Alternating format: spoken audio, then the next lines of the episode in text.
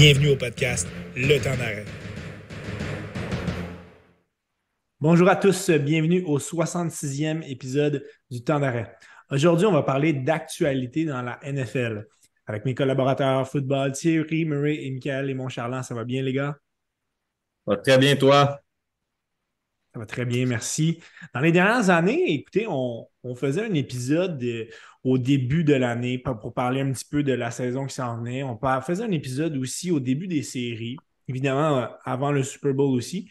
Et euh, il y a un paquet de choses qui nous passaient un petit peu entre les mains de, choses croustillantes qui se passaient dans une saison de la NFL. Oui, c'est juste 17 semaines, mais mon Dieu, qu'il s'en passe des choses dans une saison euh, normale de NFL. Et cette année, on dirait que ça a été un petit peu amplifié. Euh, ce qui pouvait se passer dans une saison complète, on dirait que ça a été condensé dans une demi-saison. Donc, on a décidé de, vous partager certaines des choses qui ont, ont retenu notre attention dans ces neuf premières semaines de football. On vient de passer la, mi-saison. Donc, euh, la semaine 10 s'en vient euh, lors de la fin de semaine prochaine. Plus plusieurs choses intéressantes qui se sont passées. Donc, on va se lancer dans une, disons, dans une belle brochette de sujets intéressants euh, pour, les, pour les amateurs de football. Commençons, les gars, si vous le voulez bien, par les, performances un peu en dents des corps arrière vedettes. Hein. On sait ce qui, ce qui, fait, ce qui, ce qui est payant dans l'NFL, ce sont les gros, les gros corps arrière qui attirent l'attention. Puis certains ont livré la marchandise, mais les, grosses têtes d'affiche qu'on attendait, les Pat Mahomes, Jalen Hurts, Joe Burrow, qui oui a été incommodé par une blessure quand même. Euh, Josh Allen, c'est beaucoup moins flamboyant que l'an passé. L'année dernière, il y avait une course formidable pour le MVP. Euh, les, les vient, que je viens de vous nommer étaient complètement hallucinants côté statistique.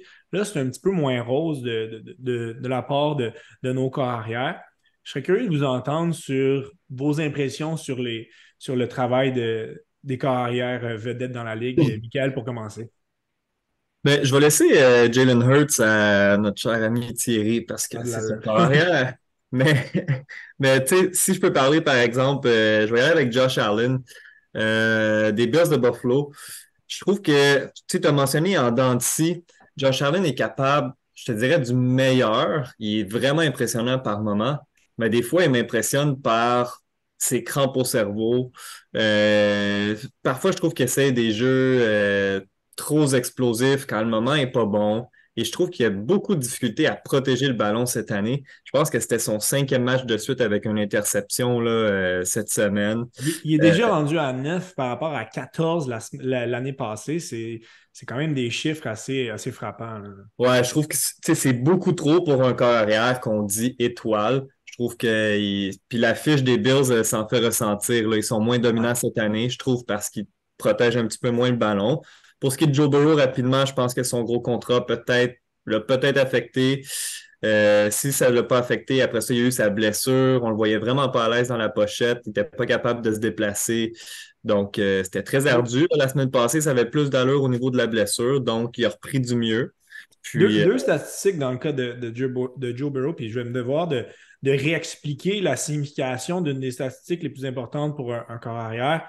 Donc, le fameux rate donc qui comprend cinq des, cinq des variables les plus importantes pour un, carrière les passes tentées, les passes complétées, les verges accumulées par la passe, les touchés et les interceptions. Donc, c'est un mélange de tout ça pour donner une statistique. Euh, disons que lorsqu'on dépasse la, barre des 100, c'est une, une, bonne, bonne, un bon taux pour un corps arrière. Joe Burrow, l'année passée, il était à 100,8. Cette année, il est à 90,6. Donc, oui, sa blessure a un, pied l'incommodait, mais lui aussi, on sent que la chimie avec Jamar Chase est moins là que l'année passée. Oui, mais il se fait, il se fait tout le temps, il, se fait saquer quand même beaucoup. Là. Il s'est fait euh, rabattre 18 fois cette année, ce qui est, ce qui est assez élevé. Puis, euh, évidemment, il était pas vraiment capable de se sauver peut-être dans trois des matchs, euh, on pourrait dire. Donc, il y a moins de temps, puis il peut pas étirer le jeu. Donc, euh, ça laisse un petit peu moins de temps aussi à Jamar Chase, justement, d'avoir un petit peu euh, d'improvisation dans ses, dans tracés de passe. Thierry, du côté de. Commençons avec Jalen Hurts, puis on, terminera avec Pat Mahomes. Jalen Hurts, simplement pour parler de, son niveau d'interception, l'année passée, la statistique est assez extraordinaire. Il en avait commis seulement 6. Il est déjà à 8.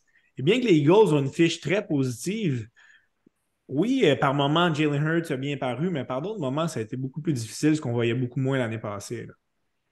Oui, effectivement, je trouve que à l'image de l'équipe, ça a été long avant de se mettre en marche. on, a eu un, on a un nouveau coordonnateur offensif. Euh, on a vu certaines passes imprécises. Je trouve aussi que le choix de jeu en début de saison était euh, un peu douteux. Beaucoup de QB draw, je ne sais pas comment le dire en français, QB draw, mais des, jeux un peu prévisible avec les, jambes de Jalen Hurts qu'on n'avait pas l'année passée. L'année passée, beaucoup d'options course-passe. Cette année, il y avait beaucoup de jeux euh, que la course était, euh, était déjà prévue d'avance. Il n'y avait pas d'options. C'était vraiment un jeu de course. Puis ça, ça fonctionnait mal. Euh, après ça, justement, a été, eu de la difficulté à se mettre en branle avec A.J. Brown en début de saison. Là, ça semble être réglé avec A.J. Brown. Puis là, depuis quelques matchs, Jalen Hurts a, a repris du galon, mais effectivement, la, machine a été longue à, mettre en marche, mais là, je pense qu'on s'en va sur une, bonne voie. C'est sûr que là, je pense que ça fait bien aussi parce que on a eu les Eagles ont un début de saison quand même facile. Et là, on s'apprête à jouer plusieurs matchs contre des équipes euh, très fortes. Donc là, je pense que c'est quand même sur une bonne voie. Je pense que pense qu'on s'améliore au niveau de, Jalen Hurts. Puis je ne serais pas surpris de le voir avoir des très bonnes statistiques dans, du côté de, de, Pat Mahomes, pour terminer, pour terminer c'est le, le, MVP en titre. L'année passée, son rate était, extraordinaire à 105,2. C'est un petit peu moins rose cette année avec 96,7, déjà 8 interceptions par rapport à 12 l'année passée.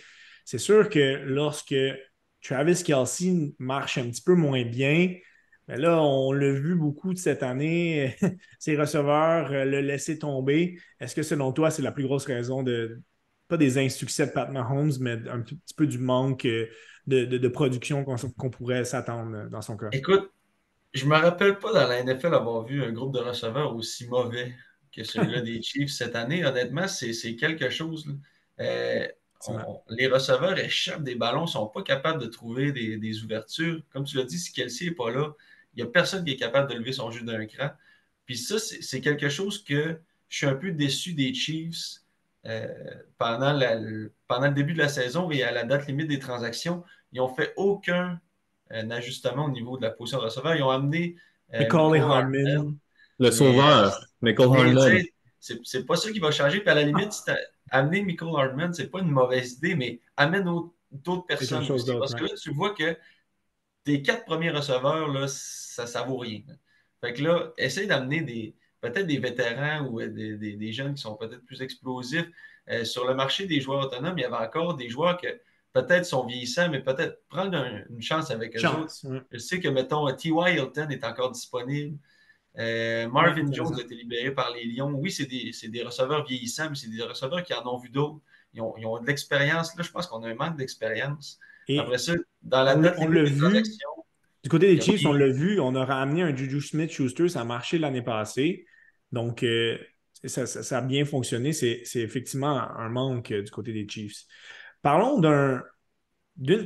probablement l'équipe qui a le, fait, le plus fait parler d'elle depuis le début de la saison.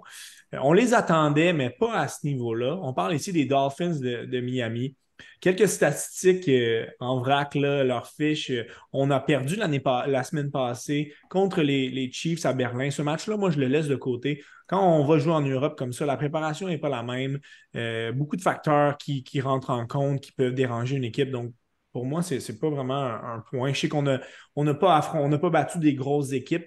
Mais, celle-là, je l'oublie. On est quand même premier dans l'Est de l'Américaine. 285 points marqués dans la NFL. On est évidemment au premier rang. L'équipe qui est en deuxième position, les Eagles, en ont 252. Et c'est surtout leur performance extraordinaire lors de la semaine 3 contre les Broncos.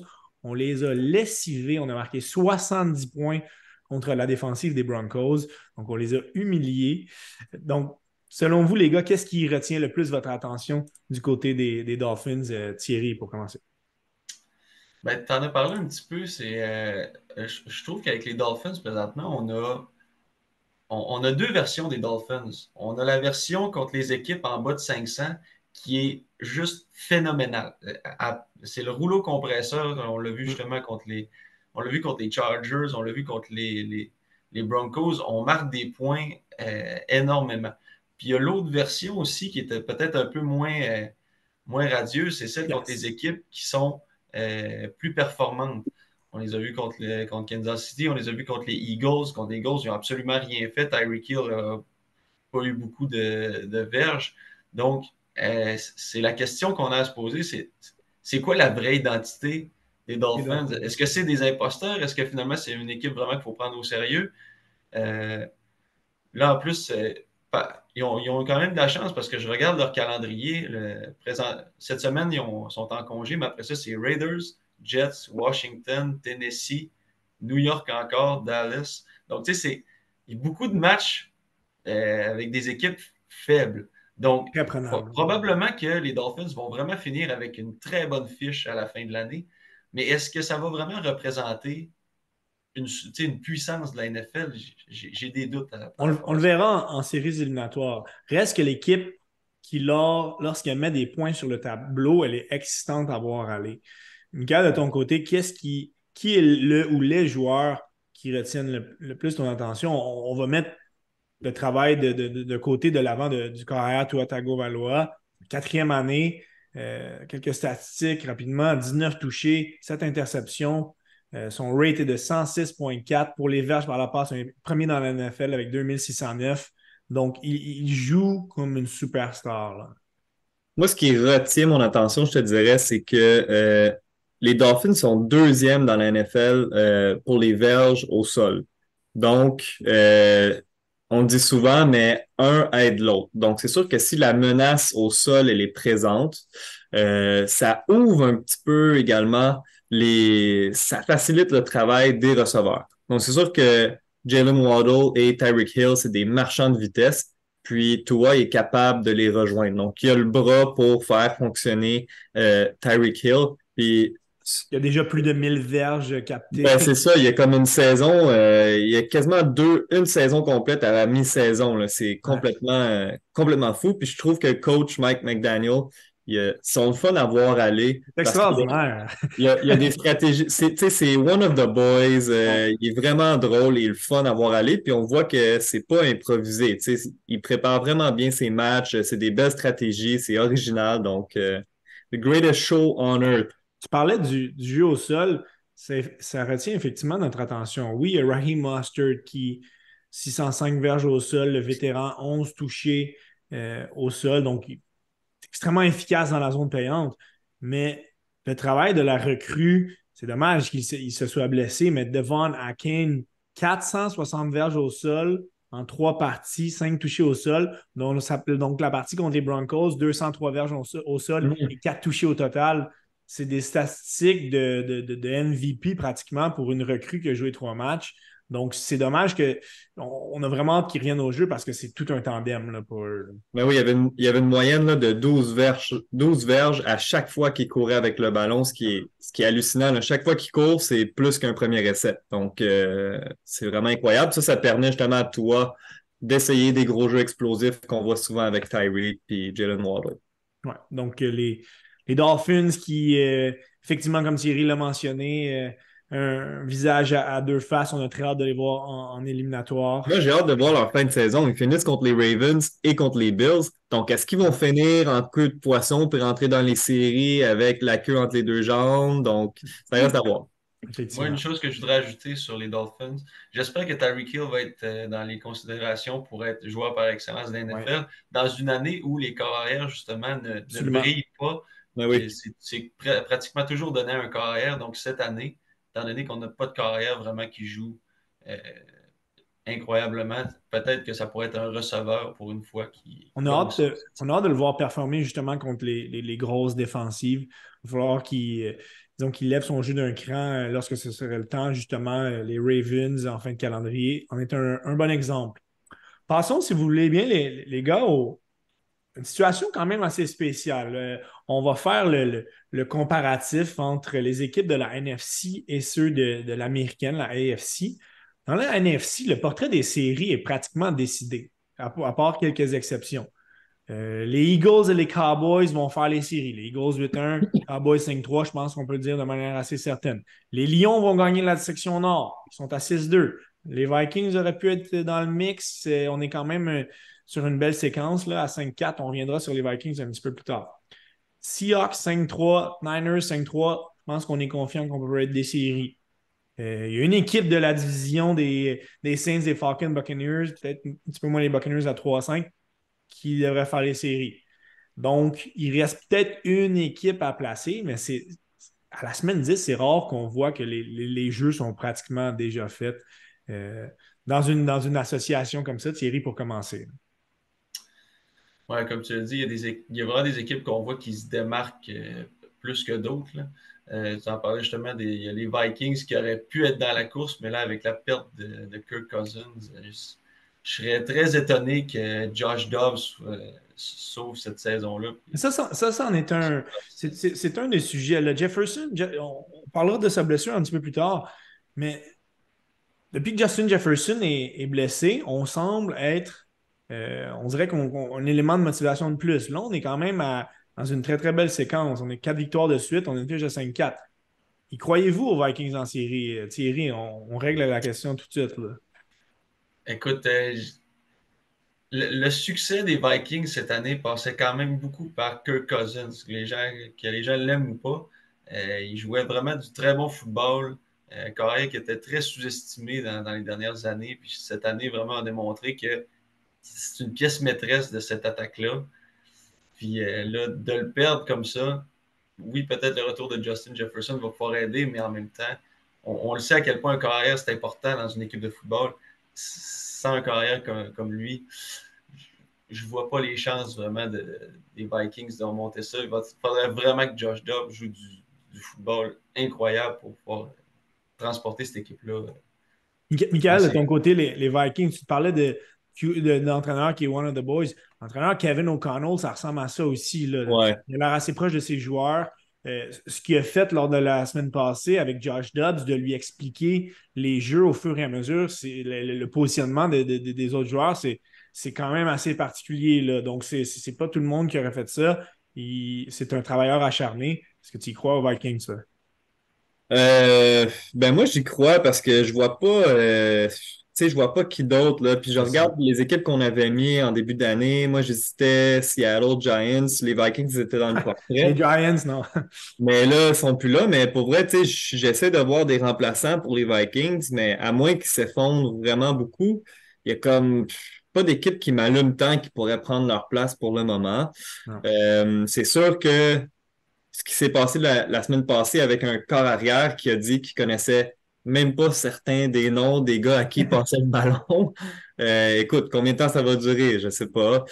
Euh, mais j'y crois, moi. Let's go Vikings, ils sont capables. Un, aspect, par exemple, à prendre en considération, je viens de sortir le reste de la saison des Vikings, puis on affronte quand même des équipes pas très fortes. Euh, on va affronter les Saints, ensuite les Broncos, les Bears, les Raiders, puis on, va, on va, finir quand même plus, plus difficilement avec Bengals, les Lions, mais on, va jouer aussi contre euh, Green Bay. Donc, tu sais, ce pas des équipes très, très, très fortes. Donc, peut-être que ça, ça peut les avantager.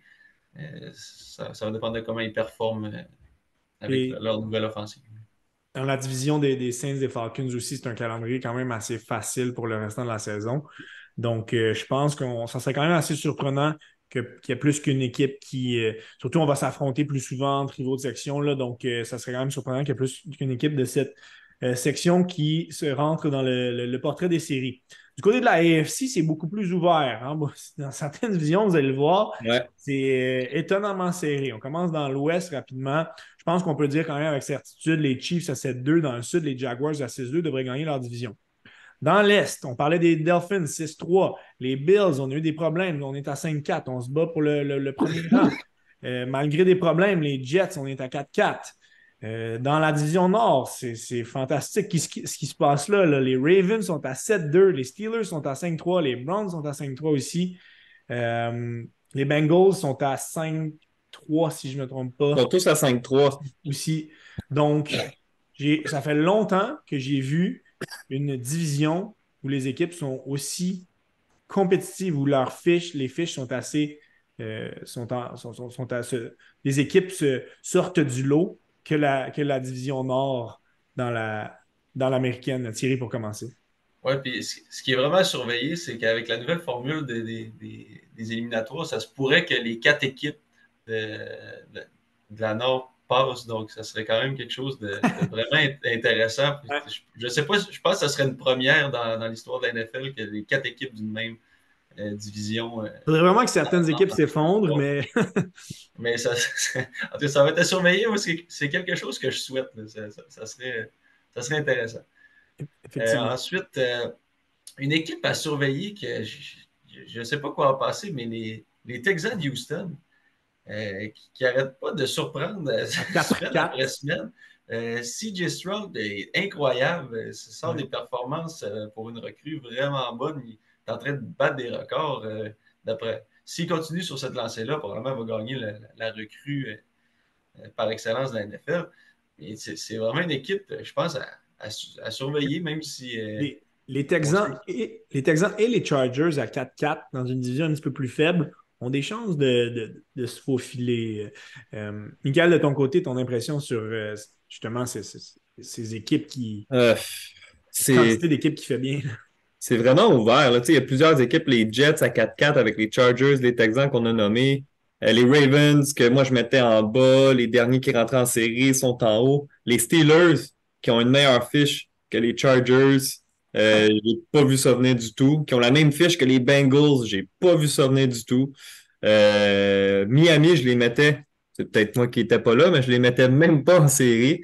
Puis là, euh, ils cassent toutes. Donc, non, c'est vraiment surprenant cette division-là. Puis ça va être. La fin de saison va être plus qu'excitante à suivre. Parlons, les gars, d'une situation quand même assez particulière cette année ce qui a retenu mon, attention dans cette première moitié de saison, c'est la quantité faramineuse de jeunes joueurs, des recrues qui sont émergentes dans la NFL et qui font franchement bien. On a parlé tout à l'heure des porteurs de ballon en, hacking des Dolphins. Deux autres, deux noms qui retiennent notre attention. Évidemment, ce sont des choix de première ronde, on les attendait. B. John Robinson du côté des Falcons, Jameer Gibbs du côté des Lions. Thierry, commençons avec Bijan Robinson, huitième choix au total euh, cette année euh, de l'Université de Texas. C'est 517 verges au sol, un touché. Donc, on dirait qu'il est tellement agréable à avoir joué, mais on est sur notre appétit parce qu'on semble le, protéger, si on veut. Ouais, je ne sais pas qu'est-ce qui se passe avec dans les dernières semaines. C'est vrai qu'on ne l'a pas beaucoup vu. On l'a beaucoup impliqué dans les, dans les premières semaines. on disait, waouh, c'est explosif. Il, y avait des, gros jeux à chaque, semaine. Il était fun d'avoir joué. Puis, je ne sais pas si c'est un, problème avec les coachs. Je ne sais pas s'il y, a quelque chose qui ne marche pas, qu'on ne sait pas. Il n'y a, pas de blessure non plus qui nous a été rapportée, mais il, est vraiment sous-utilisé dans les, dans les dernières semaines. Donc, c'est vraiment il y, a, une question à voir de ce côté-là. Pourquoi il n'est pas plus utilisé? Surtout que ce n'est pas parce qu'il avait mal fait. S'il avait mal joué depuis le début de la saison puis qu'il joue moins, on aurait compris. Mais là. Et, les Falcons sont dans une position aussi où ils se battent pour une place en série. Donc, on a tout intérêt à, le faire jouer, à lui donner plus de, plus de, touches. C'est arrivé seulement une fois cette année qu'il y a eu plus que 19 courses euh, dans, un match. Sinon, c'est toujours, euh, sinon, c'est toujours moins que 14 c'est quand même relativement peu. Surtout qu'on est dans une équipe où c'est pas, pas le jeu aérien qui est très dangereux. Desmond Ritter, euh, là c'est Tyler Heineke, si je ne me trompe pas, qui est, qui est sous la barre. Donc, euh, je ne vois pas pourquoi on ne l'utilise pas plus. Cette équipe-là, on sait qu'ils vont courir, mais en même temps, il faut, il faut que ça passe par le jeu au sol.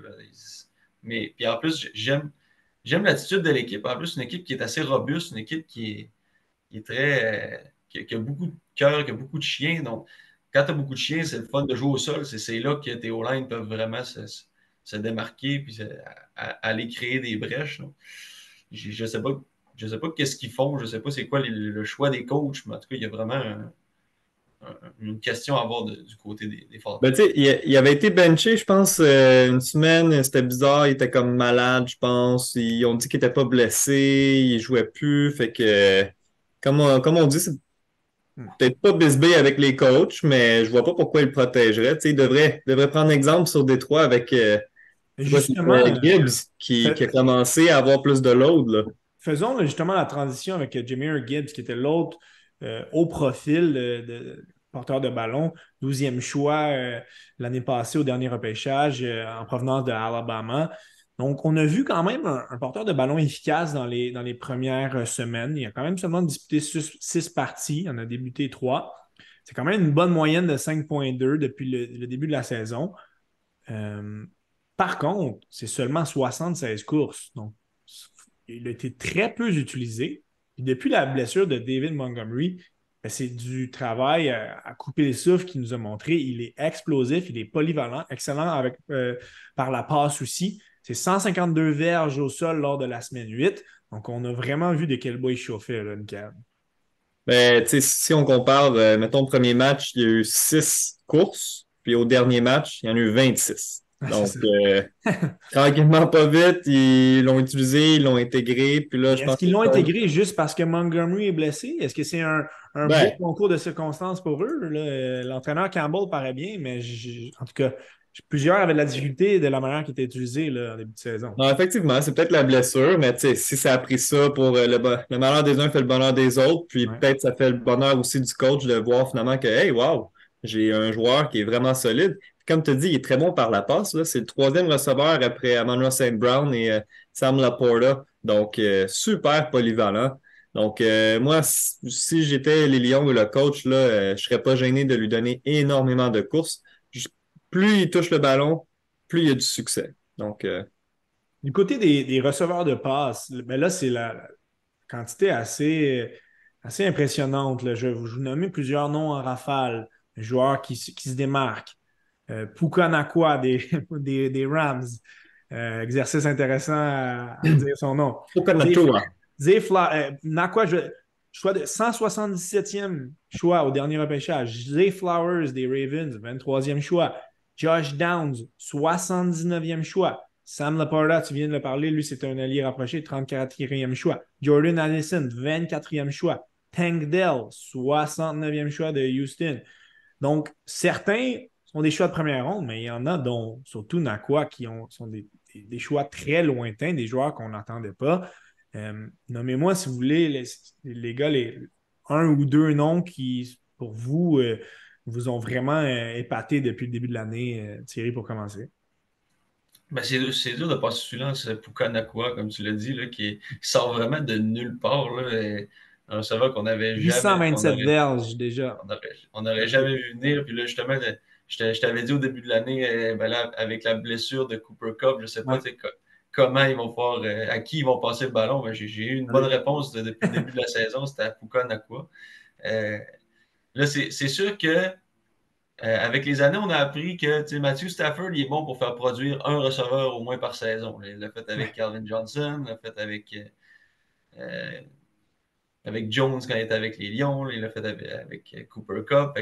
Est-ce que c'est le fait que c'est avec Matthew Stafford, il y a tout le temps une chimie avec un receveur qui se développe, ou c'est vraiment un, diamant qu'on a trouvé là, dans, très loin dans le repêchage. mais, mais il reste qu'il faut, faut lui donner crédit. C'est toute une saison qu'il connaît pour quelqu'un qui sort vraiment de nulle part. Miguel, de ton côté, euh, je vais y aller avec euh, Puka Nakua aussi. J'espère que c'est le, fun à dire, mais euh, encore une fois, moi, je regarde les moyennes de, de verges euh, quand il attrape le ballon. C'est 12,9 12,9 verges en moyenne. C'est énorme. Donc, c'est quand même des bons gains à chaque fois que le ballon est dirigé vers lui. Euh, ce qui lui donne confiance et ce qui donne beaucoup de confiance au corps arrière envers son receveur. Puis on sait que c'est très important euh, pour recevoir beaucoup de ballons. Puis euh, là, on parlait des receveurs. Est-ce qu'on peut parler de CJ Stroud un petit peu? Je sais qu'on en a parlé un petit peu tantôt. J'allais finir sur Stroud. Je vais, je vais, conclure sur les receveurs. Moi, c'est deux statistiques qui me, qui me parlent beaucoup. Du côté de Jordan Addison des Vikings, euh, avant que Cousins se blesse, oui, évidemment, il y avait Justin Jefferson, mais, mais Addison semblait la, la, cible de, de Cousins dans la zone payante. Déjà, 7 mmh. touchés pour une recrue. 7, c'est énorme. 41 passes captées, 534 verges. Donc, ça, ça, me parle beaucoup. Le deuxième nom, puis on fera la transition justement avec CJ Stroud. Pour moi, c'est Tank Bell. Oui, gros match. J'adore dire son nom. euh, le, 69e choix de, l'Université de Houston. Donc, lui, il est à la maison, il est resté dans la même ville, il reste encore chez papa-maman. C'est bien facile d'être dans les bonnes grâces euh, de l'organisation dans ce temps-là. C'est seulement 28 passes captées parce qu'il a été blessé et c'est 444 verges au sol, 4 touchés. Oui, la semaine passée, il s'est gâté, il a eu une performance assez extraordinaire, mais c'est un, un petit receveur qui est quand même euh, très, très dynamique, très rapide aussi. Et c'est une des, sinon la cible de prédilection de, de CJ Stroud. La semaine passée, là, rapidement, c'est 114 verges, 2 touchés. Donc, euh, à 5 pieds 10, ce n'est pas grand, euh, mais sa rapidité vient combler un petit peu ce, manque de grandeur-là. Parlons de CJ Stroud. C'était le deuxième choix au total des, Texans. Les, Panthers avaient fait une transaction pour faire l'acquisition du premier choix au total. On a sélectionné Bryce Young. On ne va pas relancer dans son sujet. C'est une performance correcte depuis le début de l'année. Et on est un petit peu généreux. CJ Stroud, on a vu quand même deux personnages. Euh, dans les semaines 2 à 4, c'est 6 passes de toucher. C'est un rate qui est au minimum de 103,5. Par la suite, ça a été un petit peu moins beau. C'était un rate qui était en bas de 90, euh, de 90 jusqu'à la semaine passée, où CJ Stroud a eu une performance historique pour un carrière recru. 470 verges par la passe, 5 touchés, un rate de 147,8.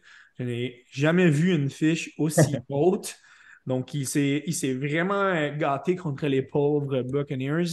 Donc, quand même, comme les Dolphins, c'est une performance en, deux temps pour, euh, CJ Stroud.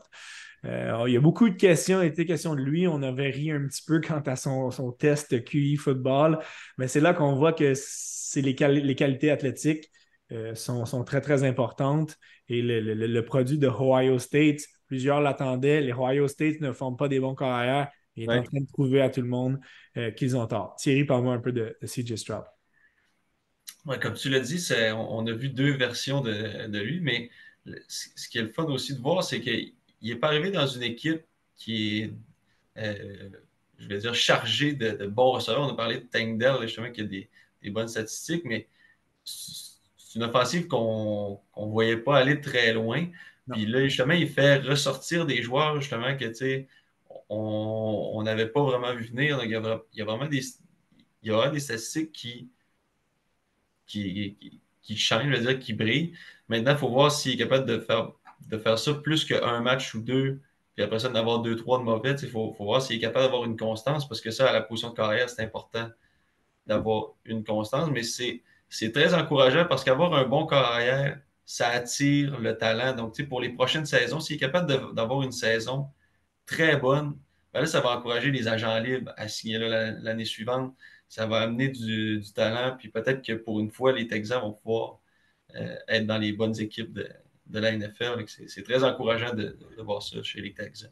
Michael, de ton opinion de deuxième show total? Ben, c'est que, tu sais, ils ont changé là, les, tests cognitifs. C'était une autre compagnie, je pense, cette année ou l'année passée. C'est le test S2 là, qui calcule un petit peu le, QI, la capacité à, à, lire certaines choses dans un laps de temps quand même court. Puis, il avait fait un résultat, un des pires de l'histoire de ce test-là, si je me rappelle bien. Fait que ça, ça a fait peur à certaines équipes, donc peut-être même aux, Panthers. Mais de ce qu'on voit, c'est pas un corps arrière pour le moment qui a l'air d'avoir de la difficulté à lire ce qui se passe devant lui. Là. Ah. Moi, la statistique qui m'impressionne le plus, c'est 14 touchés et une seule interception. Donc ça, c'est pas une stats d'un gars qui a de la misère à réfléchir sur un terrain de football une seule interception à sa saison recrue. Je trouve ça vraiment impressionnant comme statistique. Les gars, le 31 octobre dernier, pour beaucoup de gens, c'était l'Halloween. Pour d'autres, c'était la date limite des transactions dans la NFL. Euh, il y a eu quelques transactions qui sont survenues dans les, journées précédentes. Allons-y des, principales transactions dans un ordre un petit peu chronologique. On va commencer, Thierry, avec, euh, avec ton équipe, les Eagles, qui ont fait une belle acquisition avec le, maraudeur, le safety Kevin Byard des, Titans. Euh, tu es bien placé pour parler de cette défensive-là. C'était un manque du côté des, euh, Eagles. Belle acquisition de leur part.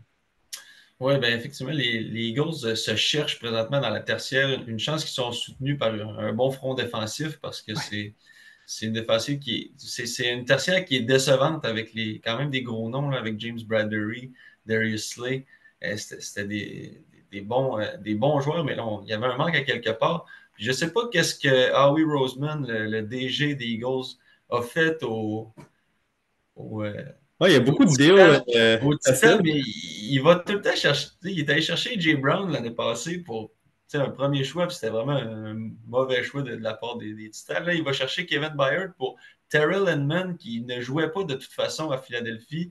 Un choix de cinquième ronde, puis un choix de sixième ronde. Donc, c'est se débarrasser des choses qui valent. Ça ne vaut pas grand-chose. C'est ce qu'il a donné pour aller chercher Kevin Byard, qui, qui, a démontré depuis plusieurs années que c'est un, un, un safety qui est très, très performant, qui peut apporter beaucoup. C'est sûr qu'il vient juste d'arriver dans les schémas défensifs des Eagles, donc il n'a pas paru beaucoup, mais c'est sûr que c'est un, un ajout euh, très important pour aider cette, euh, cette tertiaire-là qui, qui, se cherche présentement. Ensuite, les deux grosses pièces défensives qui ont été bougées. Du côté des, Seahawks, on a fait l'acquisition de Leonard Williams, un, un ancien, un joueur de ligne défensive, ancien sixième choix au total. C'est un gars qui est efficace quand même avec les, Giants et les Jets auparavant. On a fait l'acquisition d'un choix de deuxième ronde quand même en 2024 et un choix de cinquième ronde. Donc, les Seahawks se renforcent sur leur front défensif. Là où ça devient intéressant, un petit peu euh, lors de la journée du 31, les Commanders échangent leur, leur euh, ailier défensif Montez Sweet. Donc, c'était un, joueur qui, euh, qui était vraiment, qui terrorisait les, les carrières adverses. Ce sont les Bears qui font son acquisition contre un choix de deuxième ronde. Depuis, on a, on a prolongé son contrat suite à l'être joueur autonome. Donc, les Bears, euh, rapidement dans, ces deux transactions-là, du côté des, des, des, Seahawks, c'est évident, on veut se renforcer pour les séries. Les Bears, ça semble un petit peu curieux. oui, Sweet est un gars qui est efficace, mais on sacrifie un, choix qui risque d'être un très haut choix de deuxième ronde, clairement dans les 40 premiers lors du prochain repêchage. semble un petit peu curieux. De, on dirait que les Bears, on veut y aller de certaines raccourcis, certains raccourcis dans cette situation-là. Un petit mot là-dessus, euh, Michael. Mais ben, je ne suis pas certain de, comme tu dis, de leur, de leur stratégie. Euh, ils sont, sont pas en reconstruction, mais je pense qu'ils sont tannés de manquer de succès. Puis, je ne sais pas, clairement pas juste pour vendre des billets, mais ils sont allés faire un, gros échange. Mais euh, je pense qu'on on aurait fait mieux de garder ce choix-là pour bien bâtir, euh, soit renforcer la, ligne à l'attaque ou euh, on sait que Justin Fields, souvent, il courait partout parce qu'il y avait tout le temps quelqu'un sur lui. Donc, ben, intéressante stratégie. Je pense pas que c'était la bonne. La bombe dans cette journée, la bombe que personne n'attendait côté des Commanders, il y avait beaucoup de rumeurs, de rumeurs. On échange Sweet, on s'est dit, bon, ça va être terminé de leur côté. Et finalement, le demi, l'ailier défensif Chase Young a été échangé. Ça en a surpris plusieurs. C'est de voir la destination qui en a surpris encore plus. Ben Ce sont les 49ers de San Francisco. Est-ce qu'il y en avait vraiment besoin? Ben, ça va être épatant de le voir aller. On a.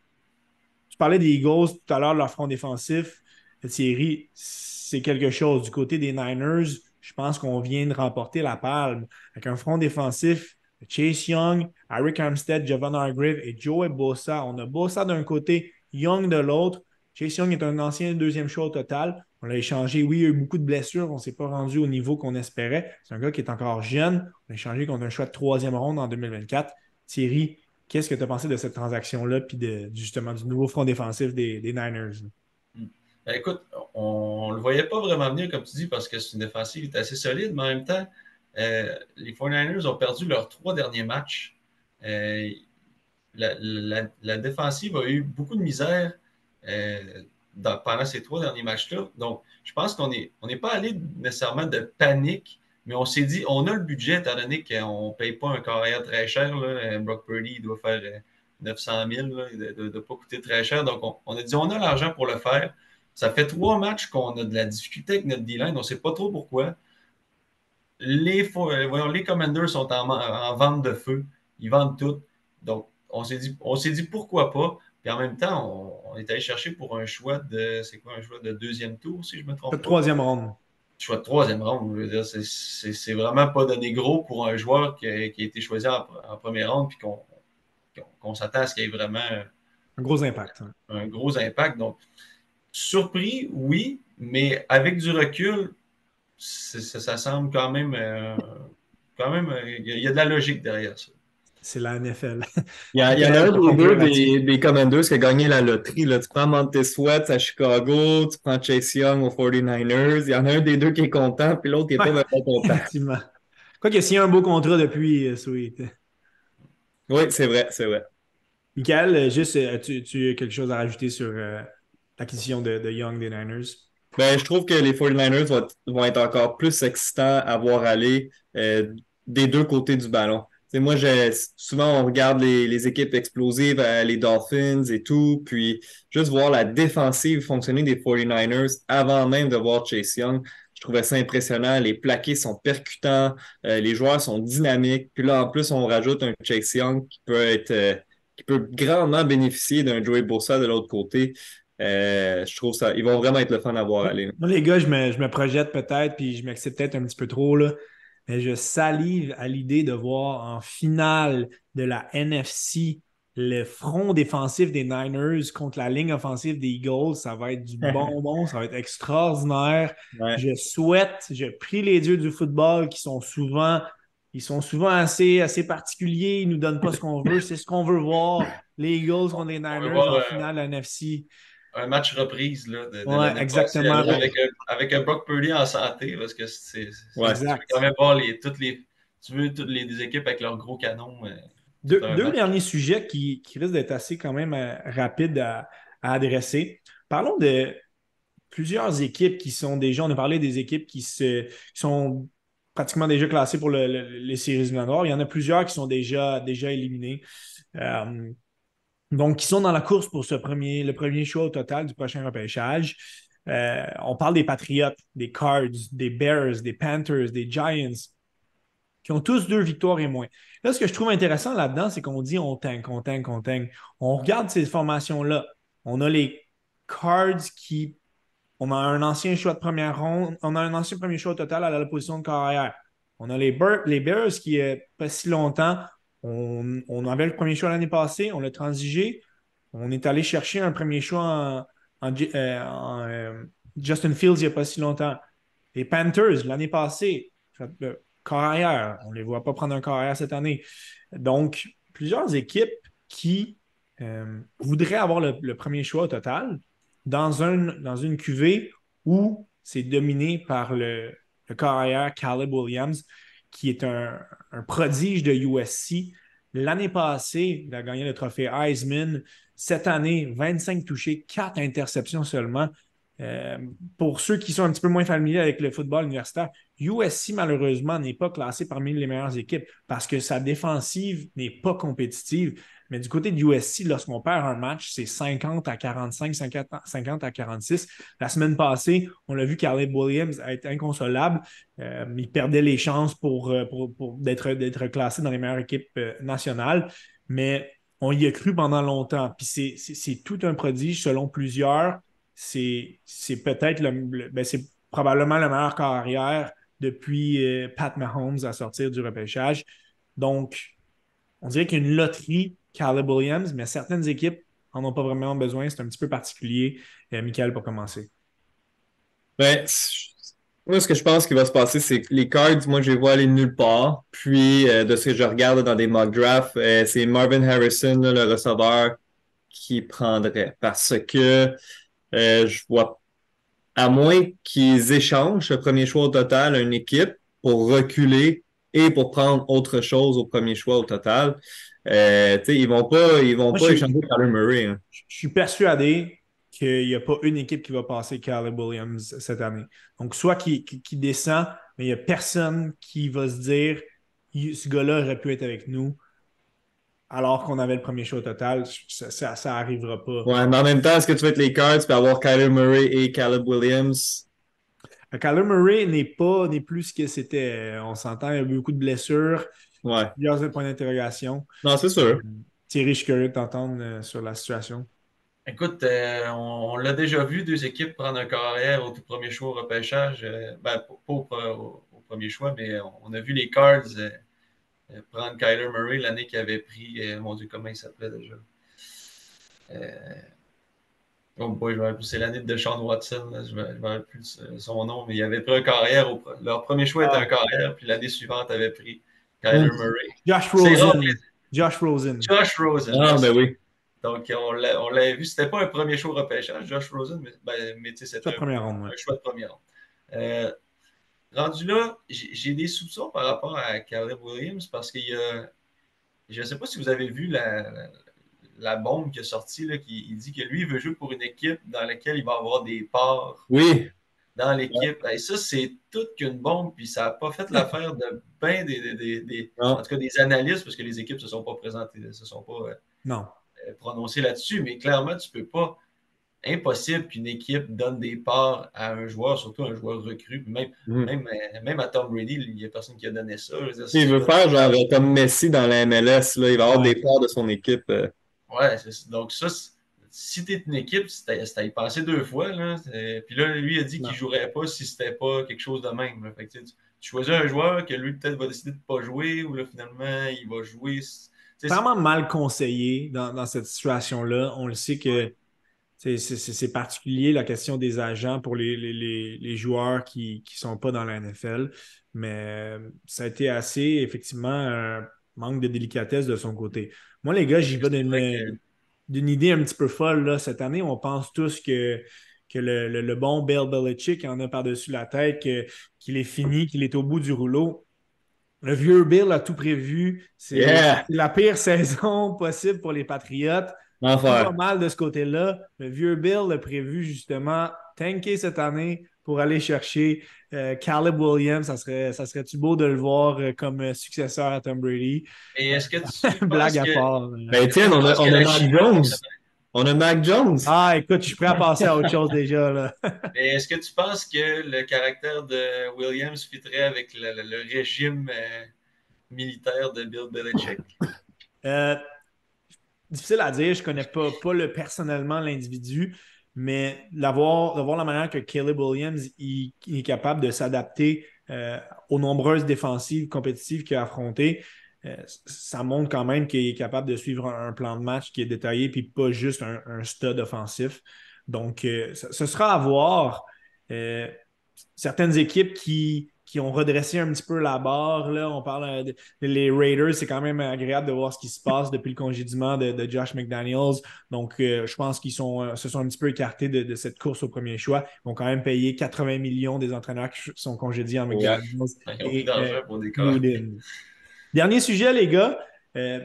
c'est en lien avec une, disons, pas une prédiction, mais un souhait que, oh. Thierry, tu fais particulièrement souvent souhaite avoir des joueurs en santé, avoir les joueurs en santé, euh, étoiles en santé, mais ce n'est pas arrivé du tout.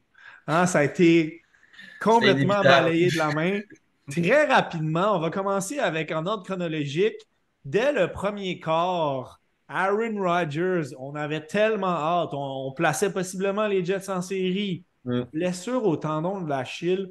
On le voit, ce blessure à la jambe. Quatre jeux. Son tendon, on le voit faire la vague sur, son, sur son mollet.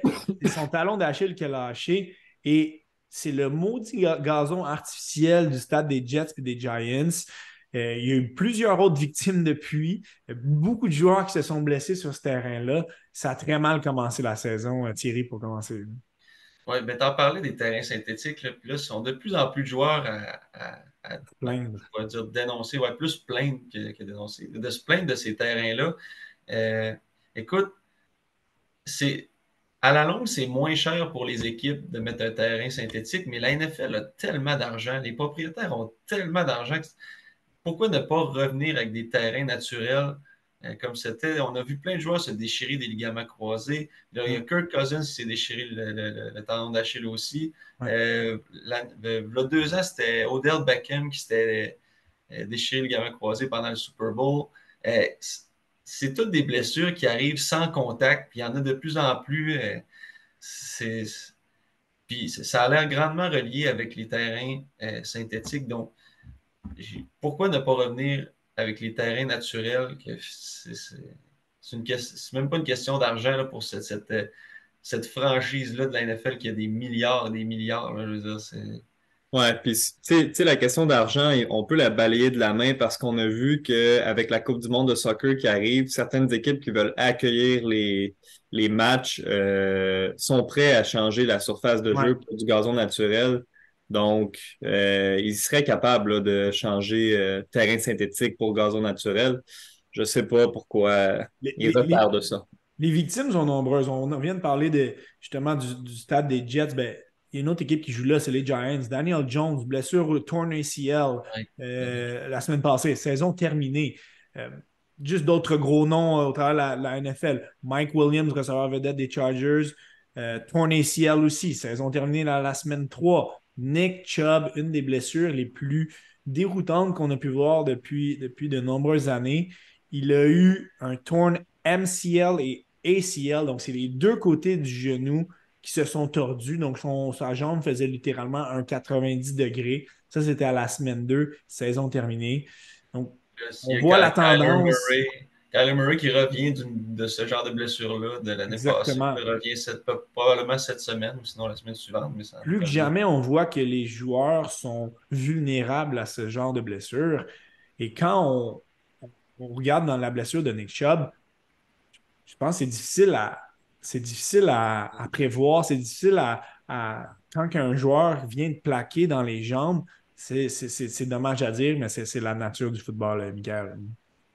Ouais, comme tu dis, c'est tellement un sport de contact violent, puis c'est des, des armoires à glace qui courent à toute vitesse pour te faire tomber. Donc, dans la nature du sport, ce genre de blessure-là va arriver, mais aussi dégoûtante que ça, aussi. Euh, il a vraiment été malchanceux. Là, son pied a planté en même temps que l'angle était parfait, si on veut, pour complètement exploser son genou. Donc, euh, c'est un concours de circonstances. Ça n'arrive pas à tous les jours, à tous les matchs. Mais quand même, là, en faisant ce travail-là, on s'expose à ce genre de blessures, c'est sûr. Le dernier cas à traiter, c'est celui du corps, euh, du corps recru Anthony Richardson, qui s'est blessé à l'épaule semaine 5. Je sais pas pour vous, les gars, là, mais j'aurais peut-être dû parier là-dessus, puis j'aurais pas eu peur de mettre ma maison qui allait se blesser pour la saison en le regardant jouer dans les, dans les premières semaines. C'était un corps qui était quand même explosif, qui était, il, flashait beaucoup, mais il avait énormément de difficultés à se, à se protéger. Il courait à la Lamar sans avoir la, la délicatesse d'un Lamar, se faisait constamment frapper. faut lui donner, il avait quand même les, euh, disons, il, n'avait pas peur de, d'amener le ballon jusque dans la zone début, mais il a payé le prix à de nombreuses reprises. Il va falloir qu'il change son style de jeu parce qu'il s'est blessé à l'université aussi comme ça. Un style de jeu qui est très, très dangereux. Euh, Thierry, qu'est-ce que tu as pensé un petit peu du, du, travail de Richardson avec les, les Colts? Ben, je suis d'accord avec toi. Là, si j'avais si eu un petit 2 à mettre là, au début de saison, j'aurais parié qu'il finirait par se blesser. Comme tu as dit, il ne se protégeait pas du tout. Il voulait toujours aller chercher le, le une ou deux verges de plus que ça ne change pas grand-chose à la game. Là. Sors, sort du terrain, glisse. Mm. Euh, il va falloir qu'il apprenne qu'il joue à la position la plus, la, plus clé au football. S'il vient qu'à signer un gros contrat, les équipes sont prêtes à donner 50 millions pour un joueur comme ça. Tu ne peux pas te permettre d'essayer d'aller chercher le deux verges qui manque. Ou à un moment donné, il faut que tu sois il euh, faut que tu sois humble, puis de dire des fois, ben, je, vais laisser un deux verges, puis je n'irai pas chercher le premier essai sur ce jeu-là. Mais il faut qu'il apprenne à faire ça parce que là, il a fait deux commotions. En, cinq matchs, il a fait deux commotions puis une déchirure à l'épaule. ça regarde vraiment pas bien. Il va falloir qu'il fasse ça parce qu'il y avait quand même, il y avait quand même une, bonne maintenant. Mais c'est sûr que, étant les Colts, tu as choisi ce joueur-là parce qu'il fait ça. Il va falloir que tu deals avec le fait que il va courir. Tu ne peux pas l'empêcher de courir, sinon il ne deviendra pas bon. C'est sûr et certain, ce n'est pas un passeur né. Mais il va falloir qu'il trouve des façons, un peu comme le Lemar. Le court beaucoup, mais il a appris à sortir, se glisser, d'essayer de, faire attention à ça, mais de, trouver un équilibre entre le laisser courir mais qui, prennent euh, des bonnes décisions rendues à la fin de ses courses. pour Après sa première commotion, c'est Trevor Lawrence qui a dit dans les médias, il est sorti dans les médias justement en voyant les, il a dit il va falloir qu'il apprenne à se protéger. Tu peux pas, peux pas. Surtout les joueurs en défensive, quand ils voient un corps arrière qui s'en viennent, qu'est-ce qu'ils se disent? Bon, il glisse pas, c'est plate, mais on va se gâter, mon homme. Puis il frappe quasiment plus fort que tous les autres joueurs. sais, quand Trevor Lawrence se dit Hey, protège-toi parce que dans la ligue, ça frappe fort, il n'est pas vraiment appris. Là, euh, il s'est fait brasser, puis il est parti. On est justement à la mi-saison. Il reste neuf euh, belles semaines, de huit semaines pardon, de, football. Euh, c'est un marathon, une saison de football. Reste qu'il y a quand même plusieurs choses, comme on l'a vu dans l'épisode d'aujourd'hui, qui se sont placés. Certains joueurs qu'on ne reverra plus, des équipes qui sont déjà en haut de classement, d'autres qui sont un petit peu plus vers le bas.